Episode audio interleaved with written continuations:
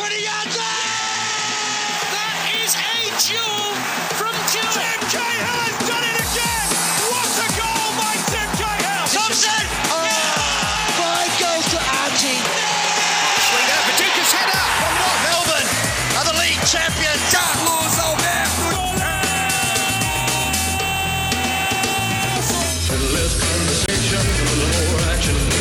on eleven sixteen S E N, the Four Diegos. G'day everyone and welcome to the Four Diegos here on eleven sixteen S E N, Melbourne's home of sport. Rodrigo Rodriguez with you on a big, big night uh, on Melbourne Radio. Firstly, thanks to Stephen J. Peak on a, another fantastic show. And of course, uh, Stephen J. Peak, um, in his own inimitable fashion, will be on again uh, tomorrow night with the uh, with uh, his show again. And of course, the Diegos are back on Friday night, of course. Melbourne Victory take on Brisbane Roar, and uh, the final whistle will be here. Uh, the show tonight is brought to you by Premium Sport Tours, because nothing beats being there. Go to uh, w w w dot sport tours dot com dot a u or one eight hundred four sport. That's one eight hundred four seven seven six seven eight. Check them out on Facebook as well, because they have got some fantastic packages and some tickets to ride around the world uh, of sport. And if you want a ticket, go to Premium Sport Tours, because nothing beats being there. Of course, uh, Vinny Venezuela, you're in the house. Welcome. Thank you very much, Rodrigo. Great to be here. Yes. And I'm sharing a microphone with Warren. It's a little bit uh, titillating. It is. Well, Warren, hands above the desk, please. Welcome to the show. Can I talk now? Yes, you can. Oh, good. Because normally I like interrupting Vinny, but it's almost impossible tonight. Well, it won't be tonight for the first hour in particular. And Carlos Alberto Diego, you're here as well. Yeah, good evening, uh, guys. Good and uh, it's good to see that Warren and uh, Vinny are sharing more than just a bedroom in uh, in Brazil. That's right. Yes, yeah, so you used to, used to shack up together. Was it you guys? Yeah, we're going to the next level okay, now, yeah. uh, Carlos. oh, look, it's uh, it's eight minutes past ten, and it's a big, big night here on the Diegos, because it's Legends Night. Mm. Uh, with because in the studio tonight, we've got a true superstar of Victorian leagues in the sixties and seventies joining us In in person, and we can't believe it. In his heyday, the electrifying skills and free spirit of our legend uh, brought unprecedented adulation by not only South Melbourne Hellas fans, but uh, football fans around the country, especially in Victoria. And he really had a rock star status, uh, rarely seen in the game in this country. For his skills on and off the field, uh, he's been described as the George Best of Australian football. But to South Melbourne fans, he's affectionately known as Cocky.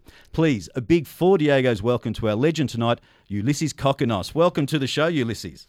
Thank you. Um, thank you, guys. It's uh, a- my privilege to be here.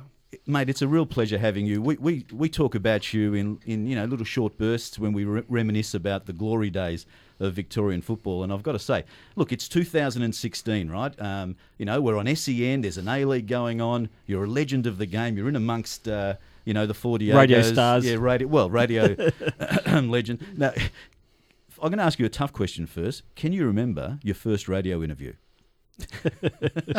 no, no. So, so this will be memorable. You can, yes. Go yeah. on. Who do you remember? Who it was? Um, with um, Fred Villiers. Fred Villiers. Oh, he's a legend. Channel seven. There you go. He is a big, big legend. Tonight we're going to talk to you about your life in football, and especially your life uh, around Victorian football. So, Carlos, I'll, I'll let you kick it off. Yeah, just uh, just on the Fred Villiers ones, I know Warren's going to get in with the serious questions first, but Fred Villiers is a really, really great man. At a time when there wasn't much media, Uh, especially mainstream media looking after football or soccer at the time. Tell us about Freddie Villiers, because he had the, the little spot on Channel seven, The World of Sport, where they had A F L football you know, for about four hours and probably five minutes of soccer, and you were on there regularly, weren't yeah, you? Yeah, I was uh, almost uh, every Sunday, about half an hour. And Fred Villiers was a brilliant man. And um, he brought the soccer on the newspapers in a big level, because he came from England, and I think he was riding for Arsenal. But he was a great man, very close friend. Ulysses, uh, just uh, in terms of arriving in Australia and playing football, how hard was it? When did you actually get here to start playing football, for, for the listeners who don't know much about your career? Uh, it's South Melbourne. Yep. Um, yeah, I went to South Melbourne when I first came here. And I think my first game was um, end of sixty-six, Ampol Cup, or the beginning of sixty-six. Was the take care, the take care, uh, care of um, coach was John Anderson, brilliant player, and he was the one that he gave me a chance in the Ampol Cup. And I remember the first game was against George Cross. yeah, George Cross. So hey, Ulysses, if you want to um, to send a message to Ulysses, oh four three three, nine eight, one one one six. Now, Ulysses, we were talking about um, all the other distractions that people, young people have these days, all the other different things that they can play. Interestingly for you, soccer and having a soccer ball was really the only thing that you ever wanted, but you talked about your dad not necessarily being in favour of you playing football. Tell us about growing up and, you know, that pull between, you know, working in your dad's business against pursuing a dream around f- playing football. Yeah, that's correct. Um, my father wasn't, um, um, uh, he was um, against um, for me to play soccer. He wanted to uh, pursue it in, in, in a family business, go to school. But uh, unfortunately, I had only one thing in mind. It was soccer, the ramble, and uh, nobody taught me. Nobody taught me anything.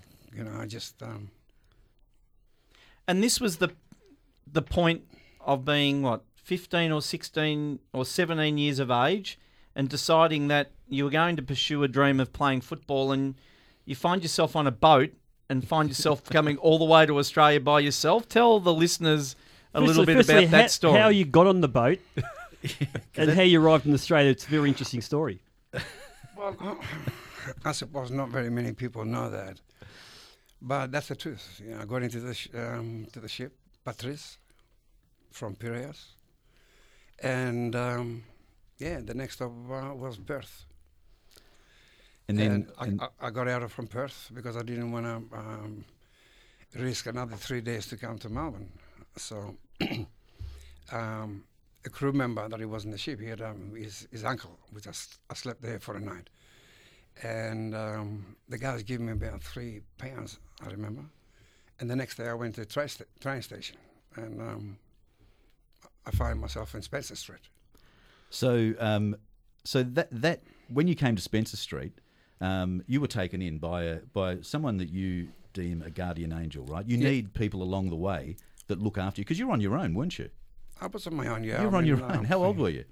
sixteen. sixteen years old. You know, that that's a long trip on the Patris, which a, a lot of our, our Greek friends came to Australia on that very um, ship too, didn't they? I mean, that that's a, a very important... Well, I'm um, thinking about it now, and I've got goosebumps. I mean, I had nobody here, no yeah. cousins, no brothers, no sisters. Ulysses, but I, did you pack a football? Did you have a soccer ball in, in your suitcase? No, I had it in my mind, though. You had it in always, your mind? Always. How long, Ulysses, did it take you once you got to Melbourne? And, of course, you were almost homeless. If it wasn't for this guardian angel who met you in a restaurant and decided to give you a, oh. a you know, a roof over your head for a while, you were almost, you had nothing. Um, so how long from that moment to the time you first trained with South Melbourne? Uh, two weeks later on, um, I said to my guardian angel, take me to someone that uh, you can take me to the uh, to training. So it took me to George Papadopoulos. He's not with us anymore, unfortunately. Great player from Heracles, from Greece. And uh, I went to his shop and he took me to the um, South Melbourne training. Now, Ulysses, I want to know, I think all great players have got a degree of confidence in their own ability. Did you always feel like you could play the game, that you were a little bit better than other people around you as you were growing up, as you were playing? Did you have that sense that you could play the game? No, I never had the sense that I was better than anyone, but um, I knew was something there with me, with, with the ball, but I never thought that um, I was better than anyone, really. What was it in particular that uh, made you think I could make a career out of football? Well, I suppose you don't know that. Uh, you You, you take day by day, but that was my dream, to play soccer. And to be honest, when I came here in sixty-six, I was sitting on the on the stands. And when I saw South Melbourne Football Club, the players, I honestly thought um, I had no chance to play. It was absolutely superstars, one better than the other. It was. Um, Who were some of those players? You you, you just I, list them off. There was it. too many to to, to, to, to mention. I mean. Um, Jim Pergolios, Panathinaikos ex-player, uh, Andreas Roussis, uh, Taki Mandarakis, Bedford, uh, Bully Kamburopoulos. He was one of the um, greatest talent from Olympiacos that he came over, Nestoridis. And um, yeah, I find myself uh, through these um, superstars. Ulysses, how did how did pe- players of that calibre? Because we're talking about Greek football in the sixties and seventies, and you've got to remember Panathinaikos, as you know, made the European Cup final in early in seventy-one. That's correct. And so they must have been half decent teams. So the, the league must have been quite strong, but you had all these players from Greece playing at South Melbourne. It's almost, I would think that in those days, that South Melbourne team probably would have been able to compete in the Greek league. It, it would have been so strong. Uh, yes, if if if if they were training um, like every professional players um, every day of the week, yes. But these players, they were training because we were not on FIFA, so the the players were free to come to Japan, just to South Melbourne, to George Cross, as you know yourself, and. Um, Yeah, it was um, absolutely. I mean, I, I owe my career to these guys. I mean, um, playing with this, th- these fantastic players, uh, that made me who I am, actually. And don't forget the crowd. How many how many people used to come to watch the football in those days? It was over. It was like well, twenty thousand. Well, the last... The, the, At least we had fifteen thousand yes. in, in Middle Park, but all in Middle Park we had twenty-five, twenty-nine thousand people. It was amazing, amazing. Now, Ulysses, you talk about going to South Melbourne and seeing these great players play while and you're in the stands. How did you get from the stands onto that, that pitch? Did someone make a mistake and you, you just thought, I can do a better job? I think it did. John An- I don't know what John Anderson was thinking, but, you know, he, he told me to be... Uh, and the dressing was uh, seven o'clock on Friday, which was the Ampol Cup. Yes, and uh, that was the beginning. Of the, at the. Um, but had he seen you play before, or did he just knew you could play, or did you go to a training session, or how yeah, did it happen? Obviously, um, he saw me in training and in scratch games, and um, well, he thought I was good enough to play, and um, I thank him. Yep. They, they say, we know that you're a very humble character, but that first training session was something special. Uh, little Birdie told me that you rocked up to the training session, no one knew who you were. Um, you were almost watching it from the side, so you ended up picking up a ball and juggling it. And before you knew it, because there used to be a crowd who turned up to training in those days to watch the players train. And instead of watching them, they started watching you juggling the ball. Can you tell us a bit about that story? Well, um, yeah. I mean, it was amazing when I... When, When I went for training from the dressing room into the pitch, I saw about two, three thousand people. I thought, what's going on here? Definitely they didn't come for me. But um, yeah, um, because I was new, they didn't see my face before, and I was juggling the ball and I was doing so, sort of things. Yeah, and I saw everybody come around me, and um, I heard a, I heard a voice, which was George Papadopoulos, that he took me to training. He said, I. He's mine. The advent of the first player agent, no doubt, looking for a cut in some way. But uh, just back on back to the uh, Ampol Cup final in nineteen sixty-seven. It was one of your first games for South Melbourne. You got on and you scored two goals in front of twenty-three thousand people there. What were your memories of that night? I mean, twenty-three thousand people at, at a cup final in the late sixties? I mean, that, that was that's a that's a huge achievement, not only for Australia, but around the world at that time. That's a big crowd. And I can imagine the adulation there would have been a lot. Um, it's I can't describe it. It's, it's a real ecstasy. It's um, it's it's fantastic. Uh, f- f- fantastic. I mean, there is no there is no words to explain that. I mean, they can put you um, uh, a lot of of gold, and you say which one do you want. I mean, obviously that one. Right. You know, it's, it's Ulysses. It's fair to say that you've enjoyed life. Now, it's it's probably fair to say that you loved Australia and you loved football in Australia, but you loved the lifestyle and the things that came along with that. Now, if anyone wants to Google a picture of you two with the best afro I've ever seen, but it's fair to say that you... In a non-African in, American. Yes, yes. It's fair to say that you enjoyed the life around football, the complete package of playing for South Melbourne and everything that that came with. Yes, I did. I did. I, I tremendously. Uh, and and the, the first reason is um, I felt the love of people. That's why I love them back. I mean, we had uh, the, the South Melbourne uh, support was something else. It, it was amazing people, amazing. I just um, love them. Ulysses, tell us the truth. How many fathers, Greek fathers, offered their daughter's hand in marriage for you over the years, especially in those early days? Well, my father told me once, if I had a daughter, I wouldn't give it to you. But I'm jealous of your heart. But was it like that? I mean, obviously, as as Warren was talking about, you, you, you're special on the field, but, you know, your lifestyle off it would have been, given that, I think you were, you may not have been being paid as a professional footballer, but that's all you were doing in those days. Tell us about your normal week. In I mean, would it be training during the day, out at night, training the next day, out at night? I mean, how many times a week would you train? How many times a week would you be going out? Uh, uh, which one you want me to tell you yeah, first? That, it's uh, just your, just tell us about your week. I've got a feeling I know the answer, but but you know, because you're a naturally gifted uh, footballer, um, but apparently you're also fairly gifted on the dance floor. On yeah. the dance floor. No, I trained. I mean, I trained. I used to go to the beach, and I, I did some sprints on the beach. But uh, I also did some training at night, to be honest, on the dance floor. What was the, what was the disco of choice in those days?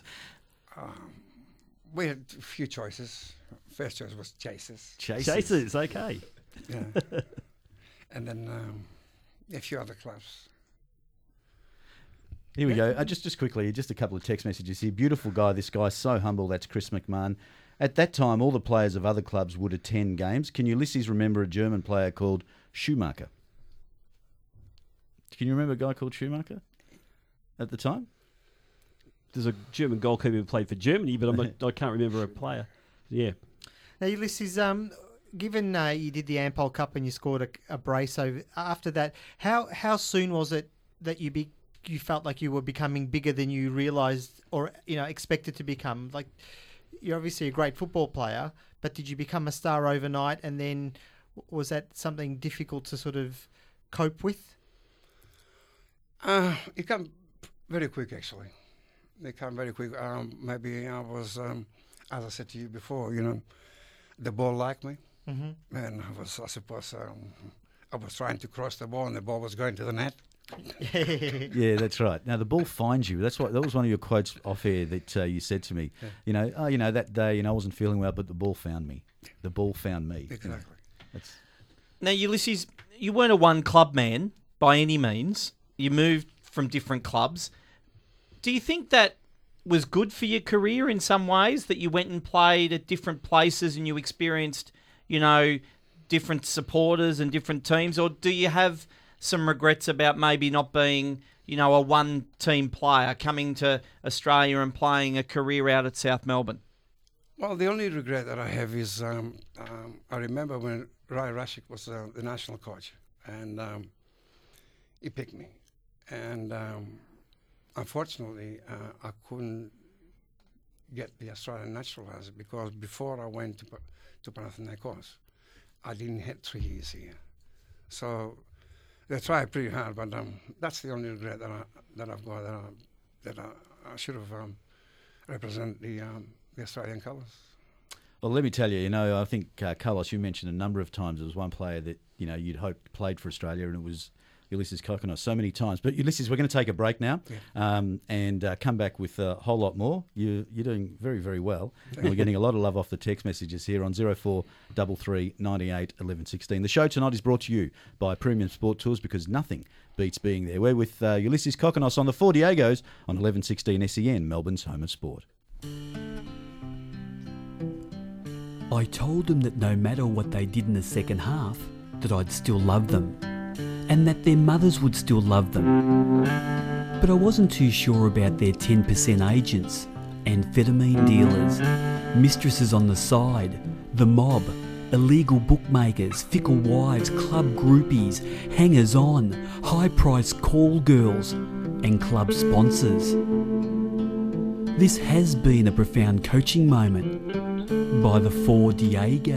We're here on a Wednesday night with you for a couple of hours, and in the first hour it is our Legends Night, because we're speaking with uh, South Melbourne legend and Victorian football legend Ulysses Kokkinos, and really enjoyed the first twenty-five minutes or so, Ulysses. The show tonight is brought to you by Premium Sport Tours, because nothing beats being there. Go to w w w dot sport tours dot com dot a u or one eight hundred four sport. That's one eight hundred four seven seven six seven eight. If you want a ticket to an E P L game or a couple of tickets, La Liga game, Serie A, Euro twenty sixteen, make sure you check out uh, Premium Sport Tours, because they've got all of your tickets and all of your packages ready for you. They will even take you back to the future to watch a game with Ulysses Kokkinos, South Melbourne, nineteen sixty-seven Ampol Cup against Sunshine George Cross.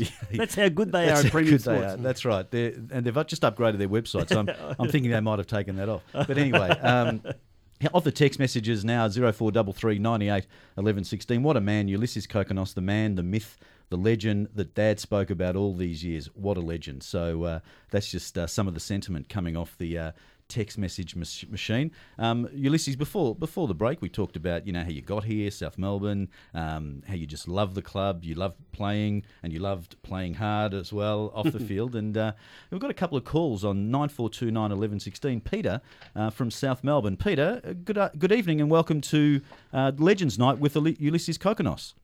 Good evening, gentlemen. How are you today? Hello, Ulysses. Hello, Peter. So, so sorry, who is this? Is this uh, is this Peter Kokotis? It's Peter Kokotis. Oh, there you go. Of course, is the who was just on and is the general manager of South Melbourne Football Club. Hey, Peter. Former. former, by former, of course. Um, yeah, we like we like to call. You know, you've been in the chair, so you know you'll you'll always be the G M. Um, just just quickly, just uh, what what what is some of your recollections and, and what what do you love about this man, Ulysses? Look, unfortunately, um, um, I missed. Uh, seeing him play. I was born a little bit too late, but I just grew up uh, listening to uh, my father, and my uncles would congregate and you know and uh, have dinner, and uh, uh, on Sunday nights uh, they'd listen to Greek football matches. Uh, there'd be the wireless there, and there'd be uh, some game on, and, they'd, they'd, and at half time or you know before the game they'd, they'd be talking about the old days, and, and of course some of the legends uh, that used that were playing at, at, at, at, in that time. And Ulysses' name came up so many times, and I was just um, you know from a young age um, just uh, absolutely uh, used to absorb all the stories, and I just wanted to uh, wanted to know so much about him. Of course, finally got to meet him when I got older, and uh, read up about him, and. And so he's touched so many lives, and he's, um, you know, he's, he was an amazing footballer, a huge talent. He was, a, he was the type of footballer that that brought um, people to the ground. Um, he was an excitement machine, and of course the stories off the park were, were just as legendary. And um, you know, it, it just um, he's a true. He's like a he, he played like Phil Carman um, on the ground, and um, off the ground he you know he was he, he, he was even better. So he was just a, an amazing character, and a, one of the few guys at that time that crossed over in in the media. Um, you know, obviously at that time soccer was very much a you know a, a game in a, um, uh, you know in the in a, in the uh, ethnic community. And Um, you know, obviously that, that, that, that article that uh, when he discussed uh, how he prepared for a match in very conservative times, you know, everybody would talk about having a good night's sleep and, and uh, whatnot. And, uh, and Ulysses came out only in the only way he could, and uh, spoke about having a red wine and, and entertaining a lovely lady. And, um, uh, and that story was huge, and that, that got him onto, um, onto Channel seven and T V, and it just, you know, and that, that's Ulysses. He he just, he was larger than life um, for so many of us. We all wanted to be him, and um, you know, and uh, we wanted to, uh, and he was is a hero to to many of us. Ulysses, do you, do you um, you know, obviously, you know, Peter spoke about, you know, those those larger than life. You know, what what do you say about that? What what what was what did you make of this whole thing that was growing around you, not just the footballer, but you, the the George Best of Australian football? Well, that's what I said. Um, he never saw me playing, but um, uh, his father did, and um, uh, that that's a great thing, you know. Uh, you know, sometimes I, I go to the ground even now, and twenty years old boys, I says, I know you. I said, how do you know? He says, you Ulysses Kokkinos. I said, my father, I've got pictures at home. So, you know, I was, and uh, the fathers educate the, the, the, the children, you know, and um, Peter, thank you for your beautiful words. Um, I'm very humble, and I, I appreciate and I appreciate what you, uh, everything started from you, man. And I thank you for that. Um, the George Best of Australian soccer, when uh, when that was fantastic writing, and I'm very thank. Um, I really appreciate what you've done. Of course, Ulysses, Peter is talking about an article that you wrote, probably the first on uh, the touching on the on Ulysses, uh, his career and, and and the life he led. Uh, why is it important, Peter? Because I know you've had, even though you're no longer the general manager at South Melbourne, you've had a lot of long association with South Melbourne and uh, and, and the Greek community, obviously, and the football in the Greek community. Why is it important to keep the memory and, and the and the stories of someone like Ulysses alive? Look, I, I just believe every everyone contributes. Everyone has their time, and, and you contribute. And and and, and if you You need to remember and acknowledge, you know, those times. It's just like this time. This time's going to be history in twenty years' time. So, it's it's it's very important it, because it just um, the game evolved so much in that time. And you know, you're talking gra- grounds of twenty-five, thirty thousand people um, going to, to to the ground. It, it, It meant so much. It just, uh, with all due respect to the football today, it's professional, it's great, but these boys, it was more than just a job. It, it, they really played because they dreamed of where uh, they represented people from their homeland and the people that were, you know, uh, that were, um, you know, homesick. They were working in factories and had one day off, and they went to, to the ground. And these guys were. They were stars. They were. They represented them. They, they, they, it was just an amazing time.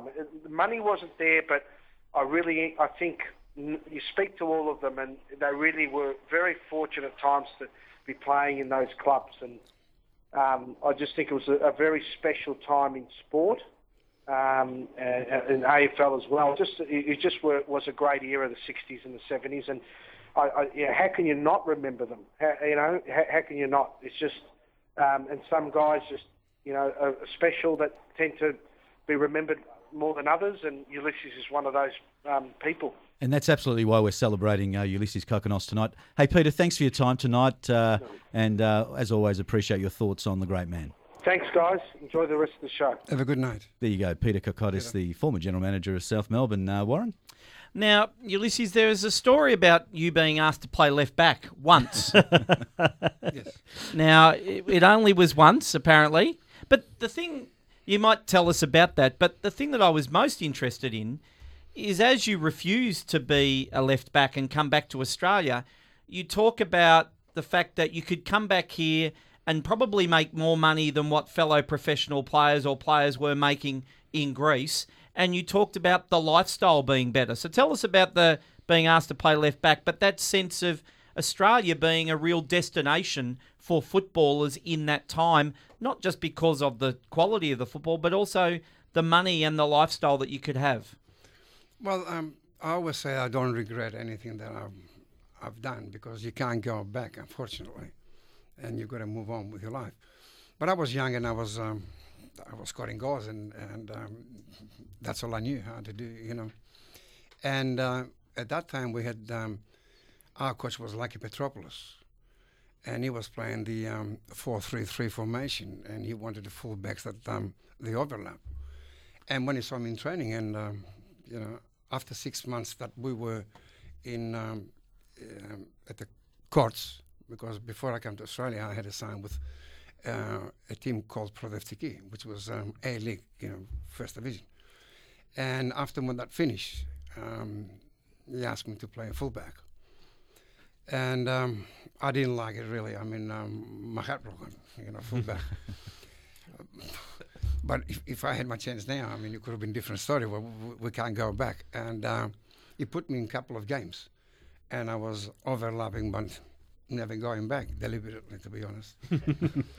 And, um, yeah, I knew that... Um, so I didn't want to stay there, you know. Well, and, you know, uh, striker by position, striker by nature. Ulysses, what would you say was one of the most difficult things about playing football back then for you? Was it difficult? To be honest, um, it, it, no, no, no, no, because I had um, so much uh, trust on on on South Melbourne players. There was one better than the other one, so I blend with him, and um, it, it, it, it was a fun. It was fun. Now, Ulysses, um, fun. Obviously you were referring to your time at Panathinaikos. You actually went back to Panathinaikos at a time when they were one of the best teams in Europe. Yeah. And I'm I'm pretty sure at that stage, Ferenc Puskas was the was the coach. Correct. And this is a team that ended up playing Ajax in the European Cup final. Correct. And you were training with this team, and yeah. you basically walked out before you had yeah. a chance to play. Yeah. Um, when you came back to Australia, of course, you went to your beloved South Melbourne thinking that they were going to sign you, but there were problems. And what you decided to do, I believe, is you decided, okay, well, South Melbourne, we've got a problem with you, so I'm going to go to your crosstown rivals, Fitzroy Alexander, which is uh, the today's Heidelberg United. They must have been very... That's like tra- going from Manchester United to Manchester City, or from Inter Milan to Inter, or from, I don't know, uh, any derby in the world. Uh, you're going to the arch rivals. That must have been very, very difficult for you to do. Uh, yeah, it, it was difficult because I had... Um Um, a lot of people that didn't want me to to go to um, Fitzroy United uh, Alexander. I mean, even the um, I remember the, the council, Mister Papadopoulos, I mean, not to go there, to go there, you know, to, to be in Hellas. And I and I said, uh, I don't want to mix myself with politics. You know, I'm a professional player, and uh, the name Alexandria is purely Greek team, so um, I'm just going to go there, and, and I, I, nobody can change my mind. Can, can you remember the negotiations with South, South Melbourne? Because everyone's telling me that they begged you to stay. What did they offer you to stay? And what did Fitzroy offer you to join them? Um, every game was uh, one thousand two hundred fifty dollars. This in is back days. In late sixties. seventy-one. seventy-one, seventy-one. Yeah. That's, uh, that's pretty good coin in those days, definitely. Um Yeah, it's a bit bit like what we get. The money what, wasn't what we've co- got over the twenty-five years that we've been on there. So once once you crossed to, to Fitzroy Alexander, did you keep going to Chases, or did you have to find a different nightclub because all, all the boys from South Melbourne were going to Chases?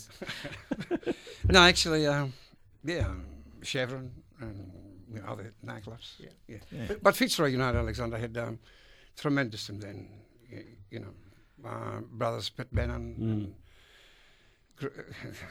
Gary Cole, if I, yeah. I'm not sure, tremendous players, you know, they're born with a gift, and uh, yeah, and so it wasn't, uh, but my heart was in, in South Melbourne, to be honest. I mean, oh. that, that, that's it. I mean, it's, I mean, if you tell me now, if I got a chance, even if I was twenty now, where do you want to go? You want to go to Panathinaikos, you want to stay South Melbourne? I will stay in South Melbourne. Right, there you go, Melbourne Victory or South Melbourne? South Melbourne, forever. Go. I mean, uh, that's the team that, um, you know, I made my name for, and I loved them. I love the people. I love the um, the colours. I love the the community. Yeah, yeah. You know, interesting. Okay, we'll explore that a bit more. Let's take a break now and come back with more of uh, Ulysses Kokkinos uh, here on the Four Diegos on eleven sixteen S E N, Melbourne's home of sport. I've had teams before that if you told them to go the far post, they sent mail to Albuquerque. This has been a sad coaching moment by the Four Diegos. Thanks for joining us tonight uh, on a Wednesday night, and it is Legends Night on the Diegos with Ulysses Kokkinos, and uh, really enjoyed this hour so far. The show is brought to you by Premium Sport Tours, of course, because nothing beats being there. If you're thinking about travelling overseas and want to go and see a sporting event, go to w w w dot sport tours dot com dot a u. And uh, John and the team will look after you there. w w w dot sport tours dot com dot a u. Um, just a quick uh, B B L update. Uh, Adelaide Strikers have hit a six off the last ball, Jake Lehmann, to defeat the Hobart Hurricanes. So, uh, you know, one of the few, um, one of the few close one games. Of, one of the few close. Last ball really? six. Uh, and the B B L update is for a sports uh, fantasy free. Don't just watch the bash, win the bash.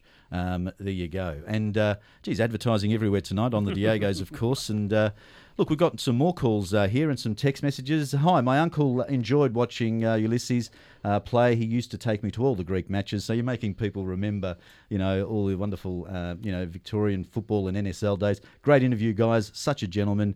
Ulysses Kokkinos is a great legend with his great silky skills. Uh, that's coming off the S M S there, uh, Ulysses. But uh, on uh, on the phone now, we've got another caller, and it's uh, Phil Diamataris, uh, a family uh, friend, uh, family association with South Melbourne. Good evening, uh, Phil, and welcome to the Four Diegos. Good evening, guys. Congratulations, Ulysses. What, what a what a what a privilege it is to be um, to be talking to you all. Thank you. Thank you, Phil. What are some of your recollections, Phil? And because it really is a tribute tonight to Ulysses, and uh, you know, obviously, you've got a you know your family and yourself have got a close association.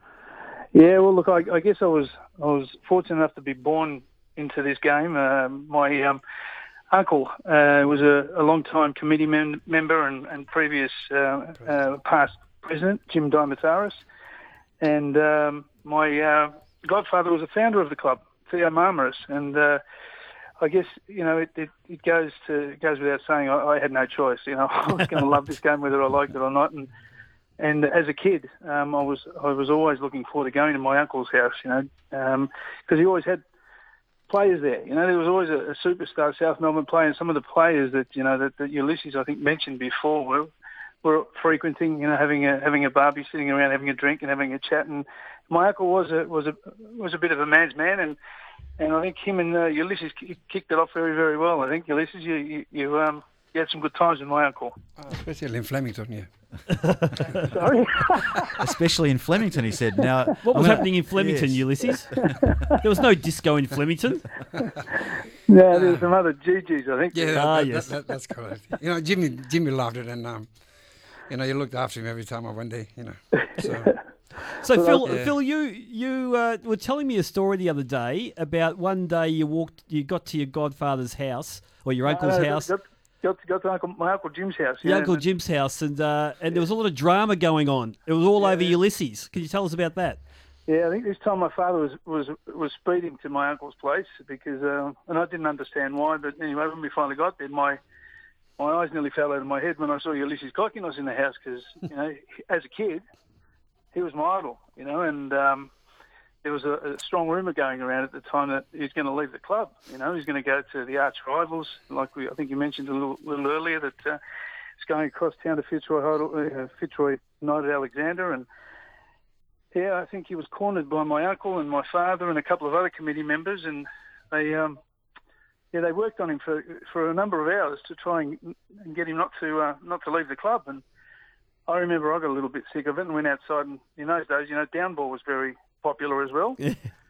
And I think Ulysses needed a break, you know, at the time, you know. And he, he came out and had a hit with me as well. And I couldn't believe, here I am playing down ball with a superstar. It's like, you know, Ronaldo today, you know, an equivalent of Ronaldo playing down ball with me. And the funny thing was, Ulysses, I don't know if you remember, but I beat you. You were good. How can I beat you were good. You were good at everything. Phil, Vinny Venezuela here. I just want to ask you: is there a particular game that's a standout in, in your memory of of Ulysses? That that you know, a game that he played that uh, is just embedded in, in, in your sort of mind. Uh, look, Ulysses always played well against against Fitzroy United Alexander. He always lifted for those games. You know, the bigger the crowd, the you know. Um, The, the the better he played, and uh, he, he he would always create some magic. You know, I can't believe somebody.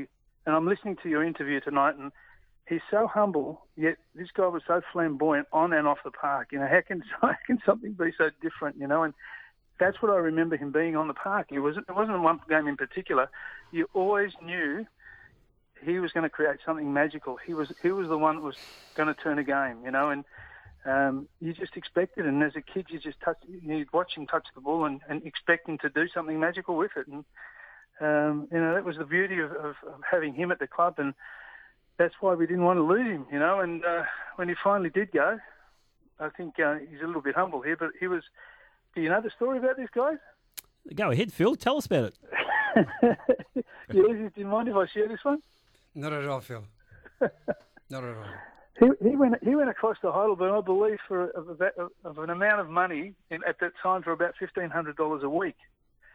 And I remember fifteen hundred dollars a week back in the you know late sixties, early seventies, you could buy a house in South Melbourne, Middle Park, and Albert Park. You know, and uh, you know that, that if you if you equate it back to the earnings of a of a Premier, you know, Premier League player today over in England, I mean that's a lot of money. And people, the reason why he was he deserved that money is because he could pull the crowd, he could do the magical things on the park. You know, he could build people's imaginations, you know, and and I think Peter Kokotis mentioned earlier, you know, he was the very first one to actually, in my opinion anyway, in my, to cross over to attract the interest of the general population rather than just the ethnic population. You know, he, he, he captured the imagination, uh, you know, because he went and did something like tell people that, you know what, I have sex before every... every match and, and get a photograph on a double bed in the middle of Middle Park, you know, and, and put that on the second page of, I think it was the, the Sun or the Sunday Observer. Ulysses, you might remember that one. Yeah, no, he he, he How does. How can I forget that? He's been very modest tonight, but um, yeah, no, no, um, no, he. Um, Sports scientists all around Australia um, they're rethinking in, you know, things today. Yeah. Are rethinking things, absolutely. That was his remedy, and I guess it worked for him. And and and, and people, you know, I'm I'm sure that there's people listening to your program tonight who are of not of ethnic origin that probably remember that because he did, you know, from a marketing point of view, and marketing's very different today. You know, there was something magical happening there, and, and we didn't take advantage of it. But I think he played a big role in. Um, In, in where the game is today, you know, and and, and and we should all be, you know, we are thankful of it, and it's, congratulations to him for being recognised like this as well. Well, Phil, uh, Ulysses, do you want to, just before we let uh, Phil go, you, do you would like to say something? Yeah, thank you for your comments. I really appreciate it. Um, Humble again. Good on you, Phil. Uh, thank you. You've brought some, you. I can just tell, just uh, because you can't see him, you've brought some wonderful memories back to Ulysses just then, mate. Uh, thanks for your time, and uh, we'll talk to you again sometime soon. Good luck, guys. Fantastic show. There's Phil Diamataris. Now, uh, there was one thing. Nestor, uh, sorry, um, uh, Costa Nestorides, a legend that came over to Australia and coached the club. You didn't always see eye to eye with Costa. And tell us about the, the famous game where he didn't play you because you wouldn't get your hair cut. And how he ended up playing you in that game. Can you tell us a story? Yeah. Um, he always um, had something... with my hair, I don't Of course, know, you had the big Vinny Cotoggio uh, afro, big afro. Yeah, I did. The reason I did that, I um, tell you, when I was living with my father when I was young, he, he was sending me to the um, to cut my hair every fortnight. You know, he was, you know, old school.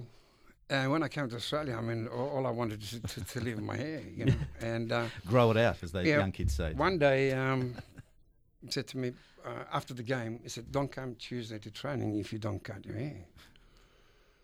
So I, I went to Tuesday with, with my hair. You know, I didn't cut my hair. I didn't want to cut my hair. So he said to me, "It's the last time I'm telling you, Thursday don't come to training if you don't cut your hair." So I went again on Thursday with my same hair, you know, with my hair. And after the training, he said to me, "Do not come to the game and don't mess up the game." And that's a true story. And I didn't cut my hair. And you remember Middle Park, you were coming from this side to go to the, um, now he was sitting next to the, um, um, when you're coming, when you're going into the dressing rooms, and he saw me and he sent someone he, and to tell me not to go to the dressing room, which I didn't. Well, what he did, he put me on the shit. You know? We were playing with Melbourne, I'll never forget that. And um, we were, it, it was Easter, it was nil-nil. So all of a sudden I hear my name from the speakers. Ulysses Kokkinos down to the dressing room. So what he had, he had a chair, three people. So when I walked in, they took me, they put me in the chair, and they cut my hair. Before the game, they cut your no, hair on that, in on, half time, at half time. Half time. And then they put you on, didn't they? That's they, an awesome story. They cut my. When I come to the second half, people were saying, who's this guy? Is it the same guy? Is it the same guy? It's funny. But, but when I scored the two goals, I thought, ah, oh, there's Ulysses. We're going to have to take a break now because we're running uh, very short out of time. But uh, let's take a break now. Four Diego's, eleven sixteen S E N, Melbourne's home sport. It has been Legends Night here on the Four Diego's with uh, football legend Ulysses Kokkinos. Ulysses, we've got a very short time to go, but thank you for being on. Have you got any words that you want to say? Yes, uh, um, uh, thank you for um, for being here, for for, for this um, invite.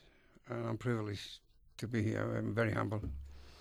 Uh, I, I would like to um, thank all the supporters that they supported me uh, all these years and still are, from every club. And um, I just say um, to my fans, I love you guys. It's our privilege, mate. Thank you for being in the studio with the Four Diego's, um, and we'll talk to you sometime soon. It's news time here on eleven sixteen S E N, Melbourne's home of sport. G'day, amigos, and welcome to the second hour of the Four Diego's here on eleven sixteen S E N, Melbourne's home of sport. Rodrigo Rodriguez with you. Vinny Venezuela, you've come back for the second hour. Very nice to yes, see you. Yes, I decided to stay. Good, good, very good. And uh, Warren, um, it was Legends Night, and uh, I know you came in thinking it was about you, but uh, welcome to the second hour. Actually, when are we doing that, like, each one of us being interviewed by the other Diego's? Well, we've got to do the, the twenty-five... Oh, you should actually introduce me, I suppose. No, uh, it's okay. okay. Pe- people have been listening. I'm Carlos. Uh, now, Warren, mm. we're, we're approaching the twenty-fifth year. Yep. And actually, that's where we've got to do the... the Diego's retrospectives. Yeah, but... That's the Jubilee. When, yeah, when we're all being interviewed separately and we're talking about each other. yeah. How yeah. we hate each other. And yeah, how yeah, we, yeah, well, yeah, I love yeah, Vinny. Yeah, he's yeah, got the handsome yeah, one. I yeah. love Rodrigo. He's the yeah, huggable yeah. one. Yeah. Warren, I'll tell you to your face. I have so, a problem with you. that's, that's a bit harsh. No, I love you, Warren. No, it's mutual. I, I, you've never hugged a man until you hugged me. No, that's and, true. And, by the way, and Ulysses too. Did and you get a kiss from Ulysses? Yeah, I did. Yeah, it's it, meaningful. Has, it, has a man ever kissed you before? Um, because Ulysses kissed, probably. hugs and kisses. Probably. They're yeah. all over him. And in as Brazil. a striker, he would have been used to receiving them. Oh, of course. You know, of course. Putting them away yeah. as he did. Yeah. Look, we've got a big show for you tonight. Uh, we've already been uh, speaking with Ulysses Kokkinos in our Legends Night uh, in the first hour. Um, just for those of those of you texting, um, we've been on for a couple of hours on a Wednesday night uh, for about four or five weeks now because of summer. It's, yep. a, it's a summer series of the Diego's. We'll go back to an hour very, very soon, but uh, we'll let you know when that happens. But yes, we've been on for a couple of hours uh, for the last couple of um, Wednesday nights. Hey, just a couple of text messages before around, about uh, Ulysses. Hi guys, I was privileged to not only grow up watching him as my star, then couldn't believe playing with him at Western Suburbs Soccer Club, where he was at at the end of his career. First training appearance, I was in awe of his touch, juggling the ball, the length of the ground. Cheers, Ulysses. That's from uh, Greg Douglas. Of course, we we had Ulysses in the first hour. That was our Legends Night uh, with Ulysses Kokkinos. Uh, those people who missed the interview will have that, obviously, as a, as a podcast tomorrow on the Four Diego's uh, website, uh, SoundCloud, iTunes. We'll be farming it out on uh, on our Facebook. So if you want to just uh, log into our Facebook or on our Twitter at Four Diego's, you'll get notification when it's coming out. So the whole thing will be replayed tomorrow. And uh, if you have if you've missed it, you haven't really missed it because you've listened to it tomorrow. Can I tell you? One interesting thing he was telling us um, in the green room was uh, we asked him about his boots because at, at that time you just couldn't get equipment as easily as you can these days. You can get good quality stuff quite readily. But he was saying how he, he'd get a guy, he knew a guy who would make him his boots. So he's got to, that's, mm. you know, you, that's got to be pretty special to get your, your boots tailor-made for you. Yeah, yeah. And the guy would have stitched it by hand in those days. Yeah, that's right. Yeah. So mm. We've got uh, Warren's rant coming up. Vinny Venezuela's, oh. gee, I love this game. We'll uh, we'll knock that around, Vinny, a bit later on. Uh, we'll catch up with Mike McGrath as well. Um, but coming up, it's the Q and A. It's eleven past eleven.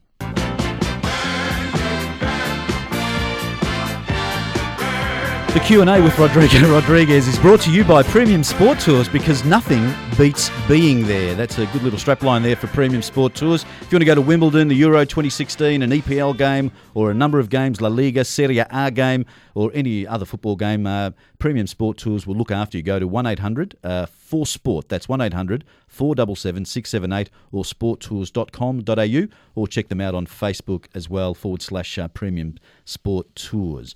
Give us a text message tonight, zero four three three nine eight one one one six or nine four two nine one one one six if you want to have a chat to the Diego's. But uh, let's start with the Q and A. Um, Your Q and A. My Q and A. Yeah, I, like, I like that better because I'm not a, I don't like referring you, you, to myself in the third should, person. I, I know we say call, this every week. I should week. actually call you Ulysses. You're so humble. The humble one. Ulysses yes. Rodriguez. He's lived a, a, a, a fuller life than I have, yeah, Carlos. Fast life, yeah. fast life. Hey, um, look, Melbourne City. Let's let's talk about Melbourne mm, City. Yes, because, um, let's talk. Warren, um, we'll, we'll go to you on this one first. Yes. But Melbourne City defeated Western Sydney Wanderers uh, three two uh, in a cracking game. Is Melbourne City the real deal? Um, no. Ooh. Ooh. Oh, sorry. What? Not yet. What? Not yet. I, look, offensively, they can take any team apart, no doubt about it. Fornaroli, Navio, Aaron Mooy, and I think, you know, I think um, Jacob Melling's an important part of that. Pardalou's playing good football again. I, I, I just think, and you add in Retray and a few others, and and, e- and even some of their, even um, Trefiro, who came on late in that game, did a really good job. So I think they've got good depth. I still worry defensively. They played a, a back three in the game on the weekend, and Western Sydney Wanderers really exploited them. And I thought Aaron Hughes was good in the first game, but not so good in this game. Don't know whether he's quite up to it. Jack Clisby's doing a really good job in different sort of roles, but I'm not one hundred percent sure. And I think if you're going to be a genuine co- title contender, you've got to be able to keep clean sheets. I think they've only kept one clean sheet for the season. So I don't think they're the finished product yet, but I tell you, and I'm biased, and I have to admit, I was so caught up in the atmosphere, I actually bought a top at the game. So I'm officially rusted on. But it was, the, and there's a lot of, compa- they do a lot of comparisons. Sorry for doing that after twenty-five years of being, they do a lot of comparisons about forty-eight thousand at the at the Big Bash. I don't care. You know, I don't care how many's going to the cricket. For those people that went to the football on the game on Saturday night, it was the best atmosphere. And, you know, you had the players calling for people to start clapping, and the Western Sydney Wanderers fans were really good. It was just the best atmosphere. They're building something slowly, and it's good to see. And it's on the back of what you had to say, you said all along, Carlos. It's on the back of winning and playing in playing attractive football. You know, Warren, football. They say Jesus saves, but I just think Sorensen saves mm. more. yeah. And I, I, I just think that he's really been the person who's kept you out of trouble the last two or three games, and you have been good. And it's been a pleasure to watch Melbourne City sort of get their get their act together. But um, geez, uh, he was under he was they were making him work hard for the, for the money, I reckon. While he is either the the best on ground or second best on ground, while he's still getting those sort of accolades, you're not right. You're not you're still not right. But it's better than crumbling and not having and uh, the get out of jail card. Finding that, ways well, to win. That's exactly right. Or draw. The minute the minute. Uh, Navio got the ball and crossed it to Fornaroli to score. At that point in time, they were being out-possessed, outplayed. Yep. But now you've got that get-out-of-jail card uh, in Navio and, and Fornaroli, and, and you add Mooy to the mix, and when Mork's there, I mean, you really... And if they pick up Troisi, uh suddenly... And look, you know, with all due disrespect to uh, Robert Corrin, I think it's time... You know, it's a business decision. He's really added nothing, so he wasn't included in the squad on the weekend. They've got to move in. Troisi comes in. Suddenly we're talking about a side that's young enough and good enough to go all the way. But Sorensen can't be worked as much as he is. Otherwise, it, what it's what it, what that's telling us is that there's big amount, big parts of the game where they're not in control. Oh, and, and there's no doubt about yeah. that. Can I just sort of, sorry, Rodrigo, can no. I just say one thing? This is their Suarez year, right? In that if they can't win with Mooy, they're not going to win anything, and, and Mooy's not going to be around for much longer. So it's yep. the equivalent of Suarez at Liverpool. You can't bring it home with Suarez. You can't bring it home with Mooy. It's never going to happen for you. Are you happy with uh, Manchester City's signing of uh, Mariners' Anthony Caceres? Yeah, yeah. It'd be interesting to see what happens. He will never wear the blue shirt of Manchester he, City. He could very well play at Melbourne City. He could. Oh, of course. Yes, that's, he could. He will never play He's at Manchester City. He's in the stable, Carlos. At what point will F F A wake He's up? He's in the stable. Yeah, that's right. Yeah. You know, in Cotton Wool, whatever, in, in the library, in the in Cotton Wool, whatever. Yep. When will F F A wake up to this ploy of the Citigroup uh, raping and pillaging the league, taking Luke Bratton and farming him out? He's in oblivion at the moment. Anthony Caceres, we'll never hear from him again.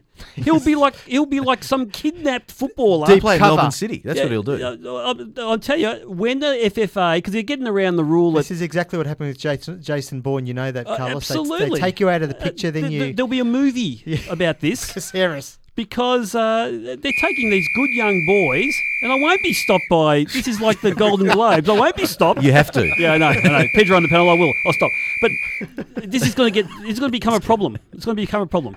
Uh, yes. Pedro's getting a bit feisty there. Um, all right.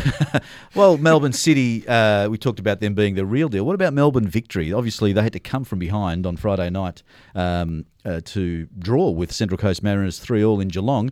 Is Melbourne Victory in crisis? No, they're yeah. not in crisis. They're just uh, lazy, having to come from behind. they they took away a point. They uh they, they're certainly not playing the football that they they know they can play. It's a bit of a, a bit of a trough, but it's not a deep trough. It's just nothing to be concerned about. Not not crisis, Rodrigo. You of all people using that word. It's, just that it's, it's disappointing. It's no no. Well, I'm, I just asked the question, yeah. Vinny, and you you've said no. Well, um, they're, they're, they are only four to five points away from third. If they lose, so, yeah. if they lose on Friday night, big game. If they do Brisbane. lose on Friday night, I would say that the cracks, the cracks, which I are the yeah. I fishes, yeah. they're, they're fishes they're, right now. They're, they're fishes, yeah. They're they're like mm. tributaries. They'll become yeah. rivers. But look, they probably. It's only what we're just past halfway in the season. I think if they lose to Brisbane on Friday night, they're ten points off the top of the ladder. Now. It does get to that sense that unless you make top two, you can't really win the premiership. So it does become a bit of an issue for them. I mean, let's face it. It doesn't matter how much depth you have on paper.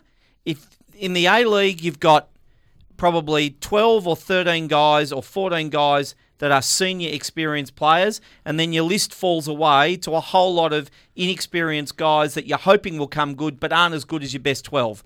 Victory simply haven't had been able to put their best team on the park.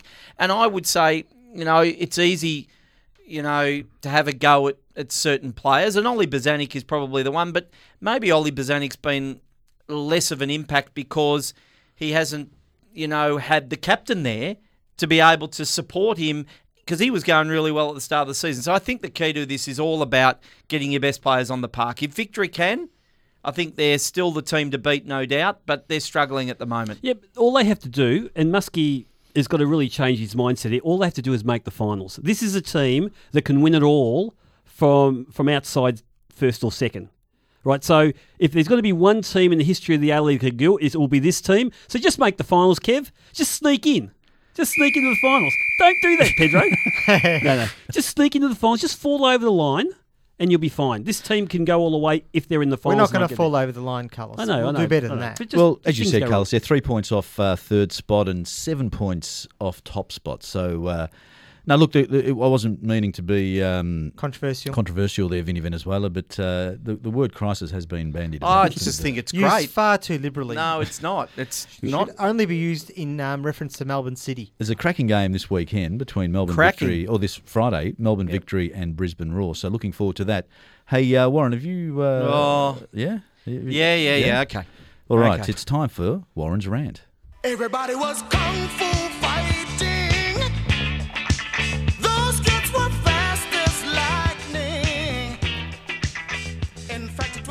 Rodrigo, while we've been on air, yep. FIFA have finally done something that you'd have to say should have been done ages ago. Jerome Volker, the Secretary-General of FIFA, has been sacked.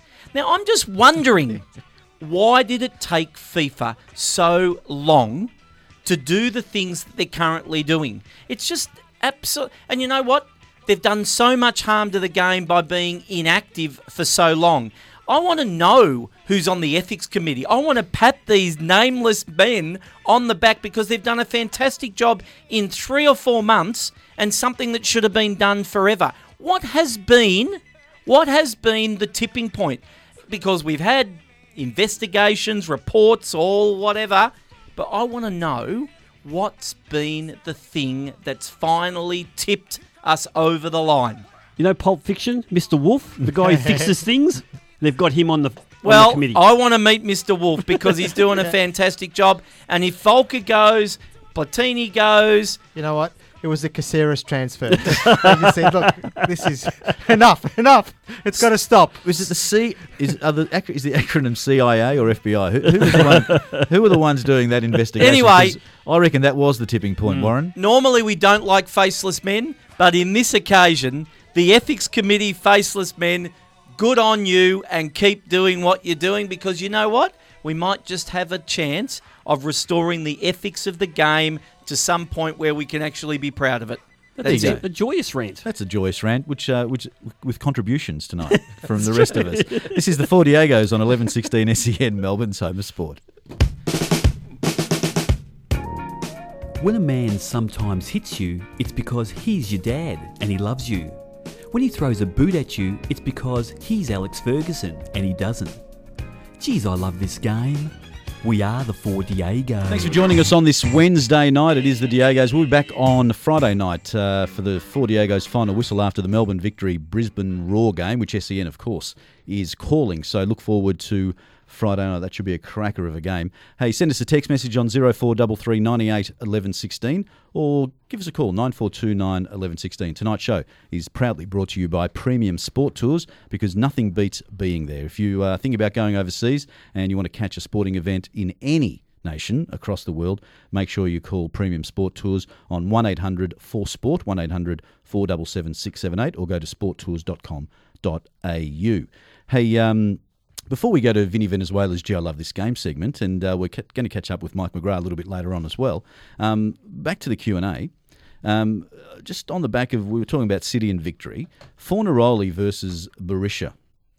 Who, who, so Fornaroli's got twelve goals at the moment, and uh, Berisha's got ten. They are one and two on the top scorers list. Who would you prefer to have in your team? This year? Well, yeah, this year, of yeah, course. Yeah, I mean, it's unfair to, if you're going to compare records over the whole... No, it's got to be this year. It's got to be this year. And whether, and where they can... Who's who's going to get you to the final and win your things? Mm. That's the question. It's, can I just say... That's the question. I'm going to... I'll go. Can I chime in first? Of course. I think um, I'd go for Berisha, because he brings verve and passion, and he so wants it. He's if, hungry for it. If a player brings a champagne, uh, Vinny, he's always going to get selected. I, I do like Fornaroli. I think Fornaroli's temperament is, is, is very different, and he's got poise, and, and he's remarkable. But I think that if someone can change the spirit of a team on that pitch when they need to, having Berisha there is the, a bit of an X factor for me. Good point, Vinny. I, I, I hadn't thought about that. Uh, we discussed that today on half time too, and it was interesting the amount of feedback we were getting on the phones and on S M Ses favouring Berisha, uh, but I really couldn't separate him. But I suppose from a leadership perspective, you're, you're pretty much right. I mean, he could lift you with his gesticulations in the referee's face. He's having to go at the, the fans, whereas Fornaroli is just a great footballer. Yep. And when I say just, it's fantastic technic a technician. Uh, I don't think I've seen a penalty box technician like that guy in the whole of the history of the A-League. Just brilliant player. And uh, and so I, I couldn't separate him, but I think, yeah, you're probably right. I think the, that that leadership aspect that Berisha brings to the table might, you know, uh, just through his just through his mannerisms and his behaviours sometimes, might go over the, li- over, mm. the, over the line now and again, but he does fire everyone up. Look, Berisha scores the most important goals when he absolutely needs to. He scores I mean, a lot of penalties too. He does. He has had a lot of penalties this year. I think there's at he's least got three, fi- three, least three. three this year. Out of, out of well, in his ten goals, he's got. Yeah, three I would penalties. say that he's not performing goal wise as well as he has in previous seasons, but he just is a presence always. Fornaroli has got to that level in terms of he is an attacking threat. Whenever he can go through periods of the game where you mightn't see him, he can score all types of different goals with Berisha, which with Berisha can. I just think that um, on form this year, Fornaroli just, but I'm biased. Yeah, no, look, I think um, I'm with Theo in Hampton and Vinny. I think it's the vibe with Bessart, so that's what Theo says. Yep. Um, yeah, I think he gives you a whole lot more, but geez, I've got to say, thank God that someone like Bruno Fornaroli has come mm. to the A-League, because mm. uh, he is such a good player. And you know, w- will deserve to win. You know, the the um, the Golden Boot. Well, he's um, the second fastest in uh, in A-League N S L history to get to double figures. Only Mark Viduka has got there faster than him. Mm. And if he scores against Wellington on the twenty-fifth of January, He'll be the fastest player to get a goal against every other opposition team in the competition. And the and types done, of goals he scores are very the, different. In, in the team, he's, I mean, it's only been the last five or six weeks, seven yeah, weeks. He was scoring when they were pretty ordinary. Yeah, he was still scoring then. And the way he scores, I mean, when I talk about the technician, look at the technique he has. I mean, the headed goal from the Navio cross. Yep. Uh, you know, that's was it was it the second goal? Two weeks. Or second or third goal? That's the third that goal. That was the um, that was the equalising goal against Sydney. Yeah. Oh, one of the Sydney F C yeah, goals. But the curling shot again from the you know took a bloke on. Yeah. You could see from the minute he, re- he received the ball from Mooy from that fast break.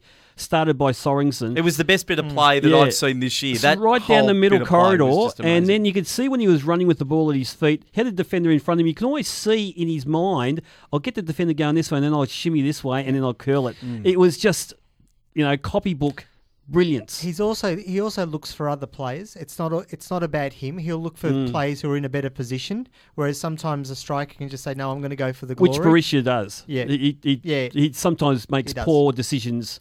Uh, doesn't share the ball enough, but you accept it when you when you got a goal scoring machine like him. So, what do you think? Uh, zero four double three ninety eight eleven sixteen. Send us a text message. That is the unofficial hot topic tonight: Fornaroli versus Berisha. Who would you prefer this year, leading into the finals? Fornaroli versus Berisha. Zero four double three ninety eight eleven sixteen. Um, Vinny Venezuela. Now it's time for your. Gee, I love this game segment. The romance, the drama, the controversy, the emotions. It's sudden death. There's only one winner. Love is a many splendid thing. It's Vinny Venezuela's Gee, I Love This Game segment. Vinny Venezuela, this is a time that uh, our listeners and, and indeed the gents in this office, everyone. Look at Warren. He's uh, just waiting with bated breath. He stays awake for this one too. He does. And, and it's I've clocked off. Respect, Warren. So, Sorry, uh, look, uh, I'm just going to open with a quote, Rodrigo. Go for it's it. A very special moment for me to be back here on this stage, winning again another Ballon d'Or after seeing Cristiano win it, after watching the movie of him winning it, after having to kiss his kid on the night he won it and he filmed it. So said Lionel Messi after winning his fifth mm, Ballon d'Or. And, you know, having if you saw the Cristiano Ronaldo movie, mm. you know, you absolutely know how much Cristiano... wants it. He really does want it. Messi, I don't know. He doesn't, whether he, he wants it or not, he, he he certainly doesn't act like he wants it. He's, I think um, Warren was saying before that he's a, he's a very sort of unflamboyant striker. He's very, he's boring. Boy in next a, door. He's boring. A boring in not a, in not a negative way. Not in on the field. Of, no, not boring he on the field. Goes about his business. I don't actually think that even on the field, he's, he's, he's electrifying he's on the field. He's workmanlike. Oh, He's workmanlike.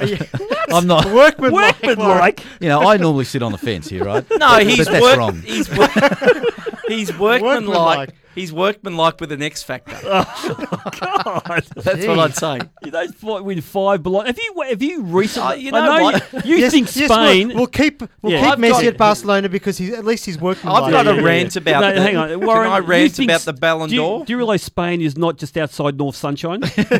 Like Spain is a is a country outside of England. I actually don't think that the people who are voting for the Ballon d'Or will ever be capable of rewarding it to somebody else other than Messi and Ronaldo. When they're sixty-five and seventy and playing in the backyard, they'll still get it because I don't. Yeah. Anyway, that's a question we can ask. Another hot topic: Who once the Ronaldo, the guy? yeah, once once Ronaldo, Messi, this whole you know who's going to get the Ballon d'Or? That's over when they're forty or something. When it's over, who's going to be that next player? Yeah, the next who player. Is going to who's be going to be that guy? Next player who's going to win it. This thing? So. Anyway, anyway. But, uh, and uh, Sorry. Look, just just to keep rubbing it in because I, I think uh, all Messi did. Because we all saw the movie. He saw the movie. He yeah. was in the movie. He had to go see it. Uh, he said, it's incredible that it's my fifth. Much more than anything I would have dreamed of as a kid. Mm. Cristiano. Yeah.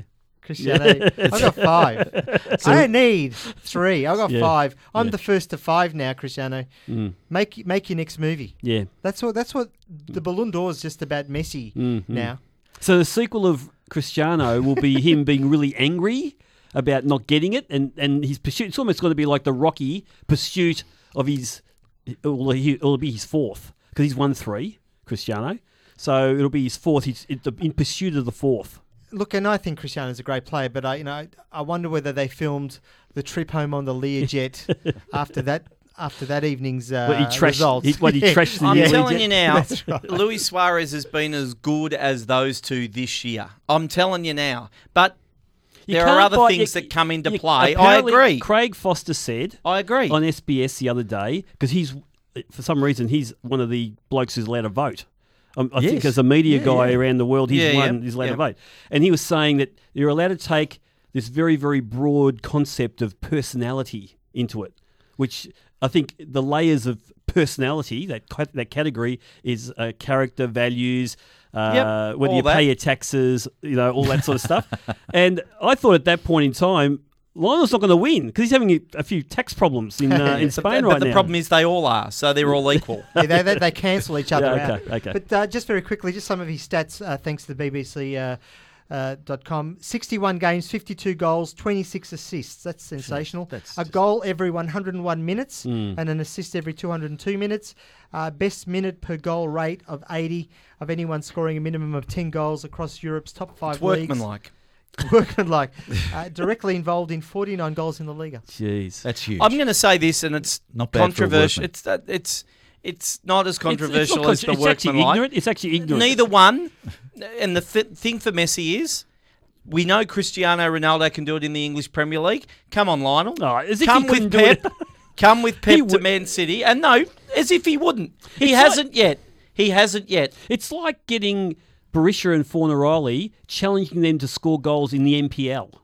That's what you're actually oh, asking for. That is not true. That's what you're asking. The, you're the asking, lack of depth. You're challenging Fornaroli and Berisha oh, to score goals now, in N P L. I, I actually have had occasion to watch some of the, what is it it's, called? It's not La Liga, Serie A, La Liga, La Liga. La Liga. La Liga. I've had occasion to watch that. And just very quietly, the bottom half a dozen teams, Messi and Ronaldo and Suarez and, and what, Neymar, they, they're playing against... What, they wouldn't beat the bottom half dozen teams in the English Premier League? They're playing against cutouts. How, how many players got in the World eleven? They're playing against cutouts.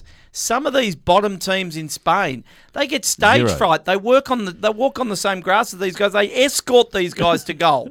There's no tackling. So, so I think I know your answer to this, but just, just I know this is a big question. Is Lionel Messi the world's best ever player? Well, that's another question. That, that, well, that is another he's, question. He's actually getting. It is another question. Yeah. He's actually he's getting very close.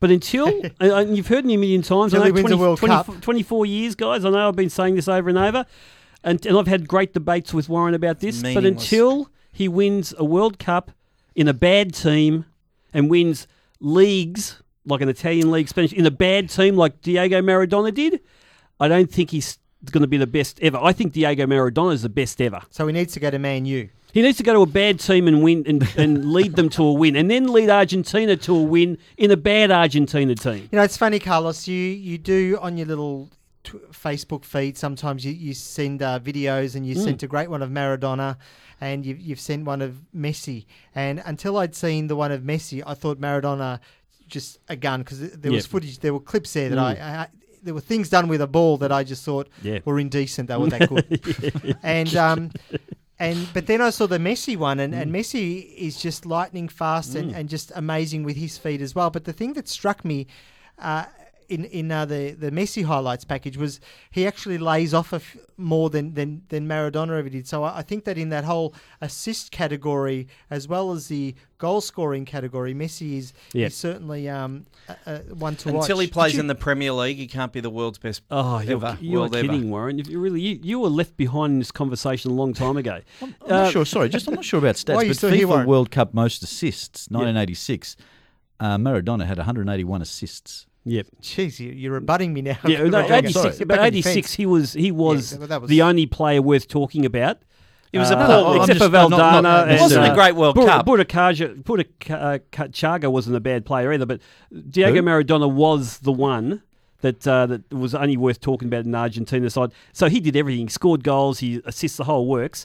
Uh, but the other thing that Maradona, he did it in a in a in a climate where, I mean, there was a player nicknamed the Butcher of Bilbao in, in Spain. I mean, th- there were animals in that time. You know, mm. Gentili, these sort of guys would kill you, well, tackle from behind and break your leg and wreck your ankle and be applauded for it. That doesn't happen these days. It's a, it's immediate card, immediate, and the hmm. goals that Lionel Messi scores, it's against packed defences, but no one can no one can touch him or, or bring him down without getting uh, really penalised by way of cards. So Diego did it at a time when they, they these guys just absolutely assaulted you at times to bring you down, and they still didn't get free kicks or yellow cards for it. No, that, that this is true, but. Uh... Look, it, it's a hard one. I don't like the question, Rodrigo, um, quite honestly. Well, look, you know, so, twice tonight. That's twice tonight, Vinny. I don't know what's happening with you. So, no, just answer the question. You, I think you've answered the question. You think Diego yeah, Maradona. Yeah. No, I, look, I lean towards Messi now. Oh, right, there you go. So I think it's made you think, Vinny. It's made you think about who the best ever player is, and, and that's what the Q and A is all about.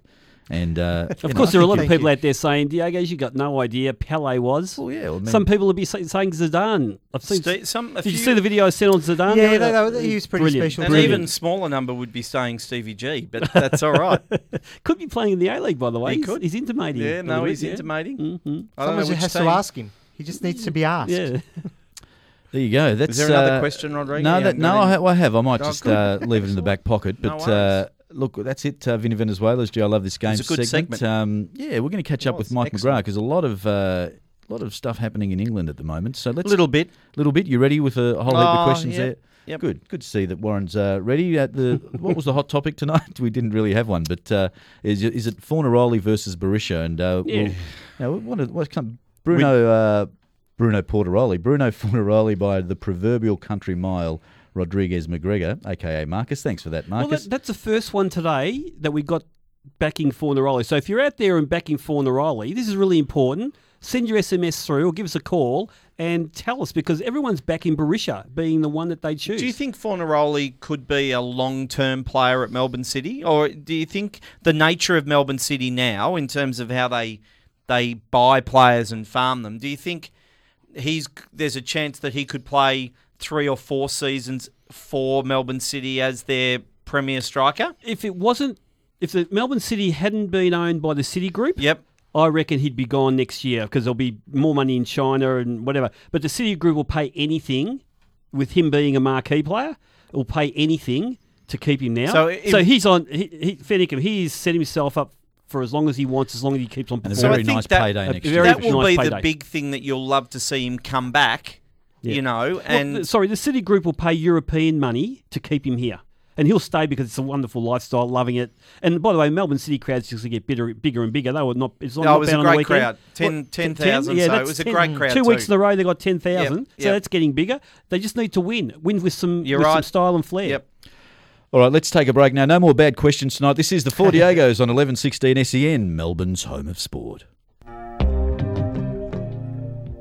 You're probably a coach who turned out to be the wrong man in the wrong job for the wrong team at the wrong time. Other than that, have faith. You're a fine selection. This has been a sad coaching moment by the Four Diegos. Thanks for joining us uh, for this last couple of hours. It's been uh, fun to fun to be here tonight as always uh, with Ulysses Kokkinos in the uh, in the first hour. And, of course, uh, the Q and A just uh, breaking all records here tonight. And if you want, we're getting S M Ss through. If you want to listen, if you missed the Ulysses Kokkinos interview and you want to have a listen to it on the Four Diegos uh, podcast tomorrow, on the website, four diegos dot com, uh, uh, on iTunes and also SoundCloud. Uh, you'll get notification of that on our Twitter account, at Four Diegos, on our Facebook. Uh, you know, facebook.com slash Four Diegos. So we're all over the place. You'll get notified if you want to have a look at it yes, and listen to it. Uh, platforms are plenty. I just wanted to formally retract a statement I made before the break Ooh. describing Lionel Messi as workmanlike. I think on hindsight and in consideration, I, my brain knew what I was trying to say. What were you... Well, it was more like he's just always involved. He's always... creating. He's always moving around. He's, he's always industrious. He's, yeah, industrious. Oh, no? Industrious is a good word. It's yeah, better than but, workmanlike. And with talent, he's more than that. With, he's but, got but exceptional he's, he's, talent. He's actually brilliant. He's just yeah, brilliant. That's a better word. But he's a wonderful team player too. But yeah, I, yeah, and yeah, I think he's got a, he's got a lot of uh, yeah. facets to his game, but yeah. he's just brilliant. Yeah, he is. Oh, absolutely. Actually, right. I haven't seen a low tackle. Centre of gravity. Yeah, Carlos. But I haven't seen him tackle anyone. Maybe that's a, an issue with his game. Well, he does. You don't need to tackle it when you've only got well, the ball he's yourself. Well, he's not your complete package if you can't tackle. On the hot topic tonight, Fornaroli versus Berisha. Who would you prefer? Berisha by a long way. He's coming off the text message. If the question uh, is more is who is more likely to bring home a championship, it has to be Berisha. He's been there and done it so many times good, before. Good Fornaroli point. Has been great for three months. Andy, yeah, but good Fornaroli's point. Won stuff in other countries. It's not yeah, like but that's a good point. Yeah, but and won, even I'd say he's that. Won it in other countries that are outside England too, Warren. Berisha yeah, well. can become a bad presence as well, um, though going back to the Brisbane Roar days, blames teammates, red cards, et cetera. Steve from Vermont. So mm. his nasty streak hasn't come out as much, has it? No. Um, it's more in arguments these days mm-hmm. rather than, you know, re- really awful tackles. But uh, anyway, oh four three three, nine eight, one one one six. We're still trying to catch uh, Mike McGrove's probably uh, on a train going somewhere or in well, an, big games tomorrow morning. A couple of big games. Mm. Man City are playing and Liverpool are playing Arsenal with half a team. Colo Torre will be back playing in central defence for Liverpool. Brad he Smith's won't know which play. Way he's going to kick. Brad Smith's going to play. I tell you what, the boy can play, Carlos. You did predict it, but uh, mm. he scored the equalising goal in the um, in the F A Cup game against Exeter, and he can really play. Like, I think he's legitimately going mm. to be there at Liverpool mm. for a long time. Is there he there, go. Mike? Yes, now? Mike McGrath is there. Oh, G'day, Mike. There Welcome go. to the Four Diegos. Hi. That's where I'm heading, actually. Uh, no, that's all right. right. No, no, I said we we uh, we'd probably catch you on a train somewhere. No, it sounds like you're walking there, no, Mike. No, I'm just walking to the station now, actually. There you go. There you uh, go. What a great life. Hey, you got Rodrigo, Vinny, Warren and uh, Carlos. Hey, Man United have been, uh, people have been saying they've been boring. Um, they got a draw tonight, but uh, you couldn't really call it boring.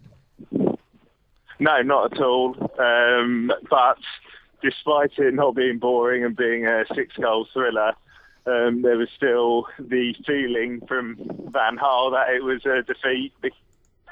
Uh, you know, they were moments away from uh, a victory that they really needed. So despite the uh, the adrenaline pumping, unfortunately, it was uh, it was more points dropped. Mike, it's Carlos. It seems like Rooney is back to some, you know, some of his best form. Uh, I think four goals in the last three games, scored a couple of crackers. Uh, and also, oh, well, one was a penalty, the other one was a real cracker, and then he uh, uh, assisted in another one.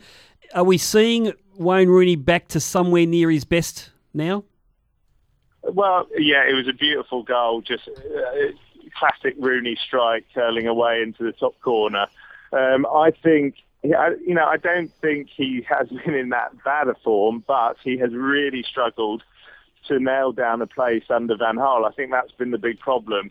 So I think once um, Van Gaal kind of sees that he's a number ten, which I which I think is his position, Um, and a few others do as well, rather than um, a number nine up front, I think we'll see even more from him. Uh, I just think he's just um, he's just really struggled uh, up front on his own. I just don't see why they would play him there and Martial on the wing when um, other way round would, I think everybody would agree, would work much better. But yeah, it's really good signs for United and England that he's stuck a few away, and real spectacular ones as well. The the Swansea back heel, and then the one um, last night was another cracker. Mike, uh, Vinny here. The Swansea back heel was a, a beautiful piece of football. If Rooney were to go, would people care that much? Uh, I I think he. It depends also where he goes. I think if he goes to China, where there'll be lots of money, lots of people wanting him uh, over there, then yeah, I think they would, because you, you don't want to have your England captain too far away from the action. Similarly, if he went to America, um, I, I just think who, who's going to give him that contract that he's got at Man U? So in some ways, I think it's a relationship where they're kind of stuck with each other. Nobody's going to pay him that amount in England, um, and I don't think it's right for him to go. So we're kind of stuck with him, um, for want of a better phrase. Um, and I, I still think he's absolutely nailed on. Even if he didn't score from now till uh, May, I think he'd be nailed on to start um, against Russia in the Euros for, for England. But uh, Man U fans, do they feel the same way? Do, do they? Do you get a sense that they feel it's time that he needs to go because maybe even if he's being played in the wrong position, he hasn't been as successful as we know he can be, and all all of this suggesting that perhaps he's a bit long in the tooth? It, it's a strange one because I'm I'm not going to pretend that he's immune from criticism from United fans um, who've got, you know, a, a wicked sense of humour as well on social media when, when Rooney was dropped, and you know uh, so, some you know some were celebrating the fact that that Van Hull took a stand and dropped him. Um, but I, I still think that they haven't got any better options, the creative player around there. Um, so I, I think that they recognise that he is the leader of the attack and is their best option, even if it's not exactly uh, the best attack in the Premier League at the moment. Mike, I'm really interested in the game tonight, your time, tomorrow morning, our time, Liverpool versus Arsenal at Anfield. It's fair to say that Jurgen Klopp and the way that his tactics and the way that he sets up has really come to the fore most obviously in the in the games against Chelsea and Man City, where they were both excellent performances by Liverpool. But in some of the other games, they've been a bit vulnerable. They're going to have not a severely weakened team, because I think there's at least half a dozen of the senior guys that will be back. How do you read this performance? I mean, Arsenal have got to be good enough, haven't they, to go to Anfield and win if they're going to be legitimate title contenders? Yeah, I think I, I think that Liverpool are struggling for numbers more than anything. They're not, you know, they've got a fantastic coach who can get players, uh, you know, running around the pitch and doing fantastic jobs like they did at the Etihad. But they also have players, um, you know, who are not fit because of it. Um, it's a real struggle for them. I was just thinking, you know, you, you know, a few days ago, you're thinking whether they might see what Jamie Carragher's uh, boot size is, or, or whether, you know, Stevie G can play sweeper for him, because it was getting really desperate. They signed um, Kulka on loan, which is a bit of a shock. So they're, they're, they're kind of patched up. But I still think Arsenal will see this as a massive chance for them to, uh, you know, lay a marker in the, in the title race this game and Stoke uh, at the weekend. Um, and it will be a test of, of what they're up to as well. And I, I, you know, as much as you probably don't want me to say it, I'd probably edge Arsenal ahead as, as just favourites at this point. No, no, I'm very happy you said that, Mike. Very, very, very, very happy. Hey, Mike. Yeah, uh, yeah. So, uh, where are you off to? Are you off to um, off to the game, or are you, what, what are you doing um, over the next couple of days in terms of uh, games? Yeah, to watch? So we've got. Um, Yeah, I've got a game tonight, uh, Liverpool v Arsenal, which, you know, will be will be fantastic, and hopefully speaking to people after that game.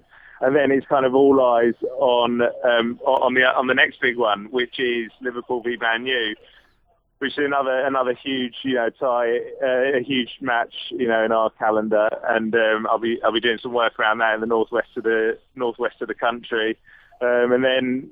There might be a few rumblings at, at Villa on Saturday, which I'm going. Villa v Leicester. Leicester can go top, um, and Villa could uh, either build on what they did last night, which is a fantastic win, or um, implode, which is what they were doing before last night.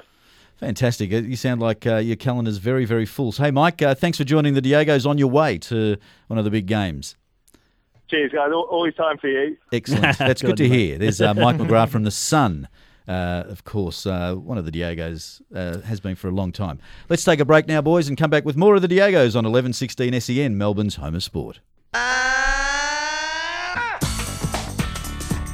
If your coach is not fired with enthusiasm, he will be fired with enthusiasm. This has been a profound coaching moment by the four Diegos. Coming up after the Diegos, it's all-night appetite with Benny Jones. We're back on Friday night uh, with the final whistle. Melbourne Victory take on Brisbane Roar. This game, guys, uh, let's start with you, Vinny. Victory versus Roar. Who's going to win that? It's got to be Victory. We, we've got to. It's got to be Victory. We've got to be uh, emphatic in our win. What about you, Warren? I think Victory. Carlos. Uh, Brisbane should win, but Victory has to win. Yep. Mm. Two-all draw for me. Um, Perth Glory versus Melbourne City. Danger game, but City can win. Okay.